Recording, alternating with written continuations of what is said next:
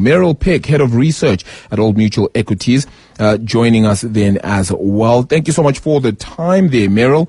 It certainly is very difficult, right? At a time like this, where do you even pick the positivity? Good evening and good evening to your listeners. Yes, it's um, been a, uh, there's a song Sunday Bloody Sunday. I think it's been Monday Bloody Yes. Monday today. um, um, but you know what um, has been confounding us at Old Mutual? We broadly have a valuation bias um, and tie that to fundamentals on the ground.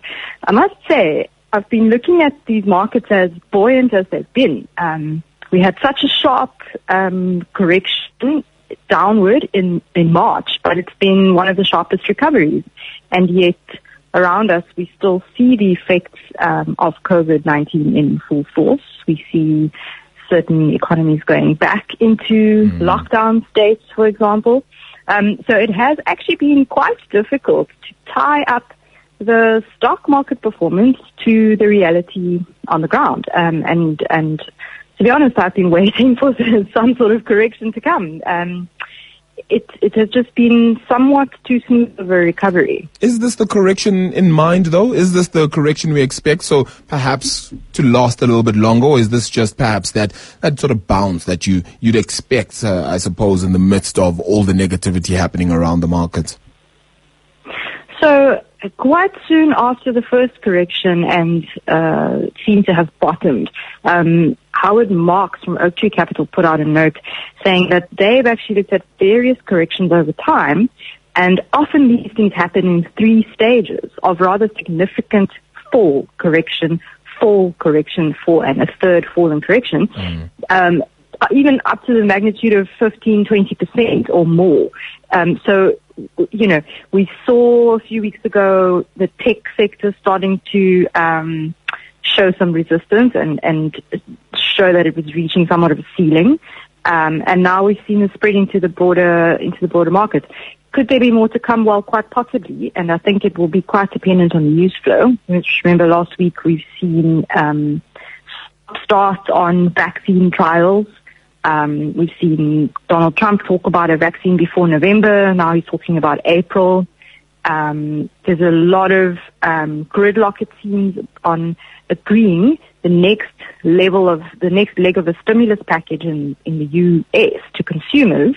Um, and in the last few days, we had uh, Supreme Court Judge um, Ruth Bader Ginsburg pass away, which seems to potentially going to derail the, re- the relief and stimulus package um, talks as the, the, the attention now shifts to replacing a, a justice before the election.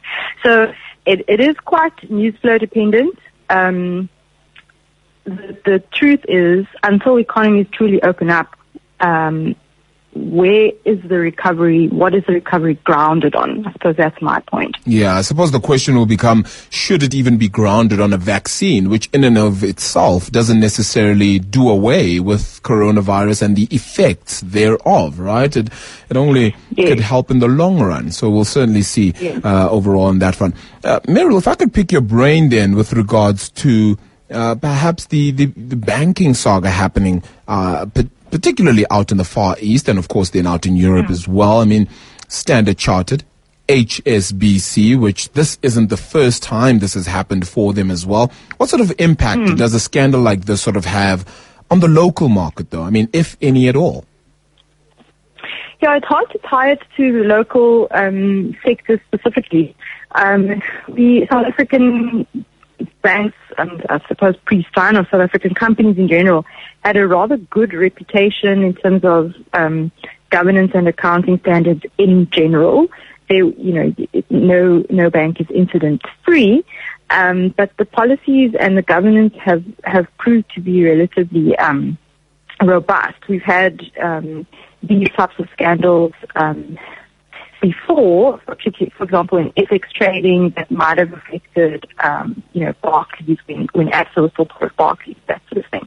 Um, I think the, the banking shares in South Africa now, the, the main concern on South African um, in, and global investors' minds with regards to our banks really is about um, consumer and corporate's ability to repay debts, the bad debt outlook. You know, I think any um, once off kind of uh, breach of governance is unfortunately not going to be the overriding concern for investors unless it proves to be something systemic, which at this point um, I don't think that appears to be the case. Yeah, it doesn't at, at the present moment, that is, but it certainly could be, as you said. Um, things are perhaps a little bit difficult to kind of call out, you know, as we've we've made note of quite a quite a bit as well. But one would look for value maybe at a time like this, or maybe even you know just something to to find a bright spark in. Is there perhaps a sector that you're looking at to think, well, this provides enough for me to to perhaps look at long term wise? Is it the resource space? I mean, that seems to have done pretty well of late.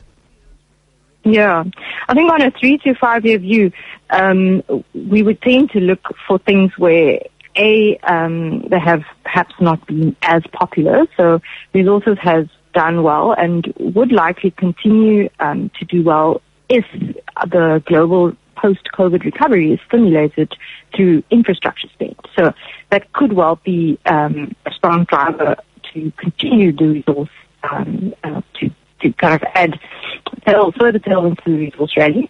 And the very banking sector that you refer to you know, is still trading at valuations of multi-decade lows. You know, they're trading around valuations on price to book ratios that we've not seen since the 1980s. Um, granted, perhaps the news in South Africa isn't as bad as the 1980s, but things are, um, the outlook is quite um, um, weak currently and probably as weak as it's been since 1994. But it's those um, uh, sort of contexts and those uh, that atmosphere of negativity. It is actually that that gives you bargain entry points into stocks when stocks are relatively unloved. So sectors like banking, sectors like construction offer a lot of value. If you can look on a three to five year view past the turmoil uh, that's been caused by COVID, um, and find the ones with robust enough balance sheets and good quality management that can navigate the next two to two years. There is value to be found in some of those names. For example, FirstRand Bank or Raubex. Yeah, which which construction firms though? I mean, haven't all of them sort of delisted or or getting to a point of delisting as well? It's been very difficult for construction.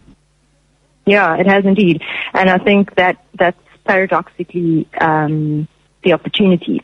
So we've gone from, I think, something like eight listed construction players down to really just two, being Wilson Bayly and Raubex. Um, and it's not a coincidence that those companies have delisted. In fact, many of them have just ceased to exist. So when you are a essentially you're in a last man standing position.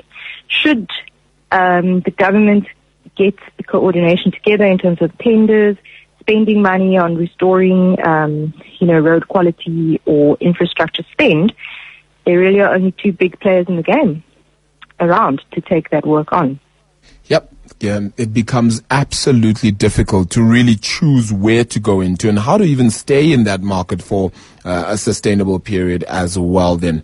Well, Meryl, yeah. thank you so much for the time. Really appreciated this evening. Meryl Pick is head of research of Old Mutual Equities then at Old Mutual Investment Group. The market itself has been absolute turmoil on the com- on a completely different scale indeed. More than two and a half percent lost on the JSE All Share uh, this uh, today as well. Really, you can take your pick of any stock, and it probably has gone down. It's really uh, the likes of Blue Label Telecoms which have uh, actually seen uh, somewhat of gain. So perhaps staying positive on that front uh, with that share. Altron, AECI also going into some positivity today, but really not much else as well. B- bats as well also going up today. So uh, enjoying a eight tenths of a percent uptick uh, as well. That's British American tobaccos. The rest have really suffered quite heavily. The likes of Bidvest, 5.4% down. Alexander Forbes, 5.3% as well. Amplats, more than 3% weaker. Aspen, 3.4%. So massive, massive falls there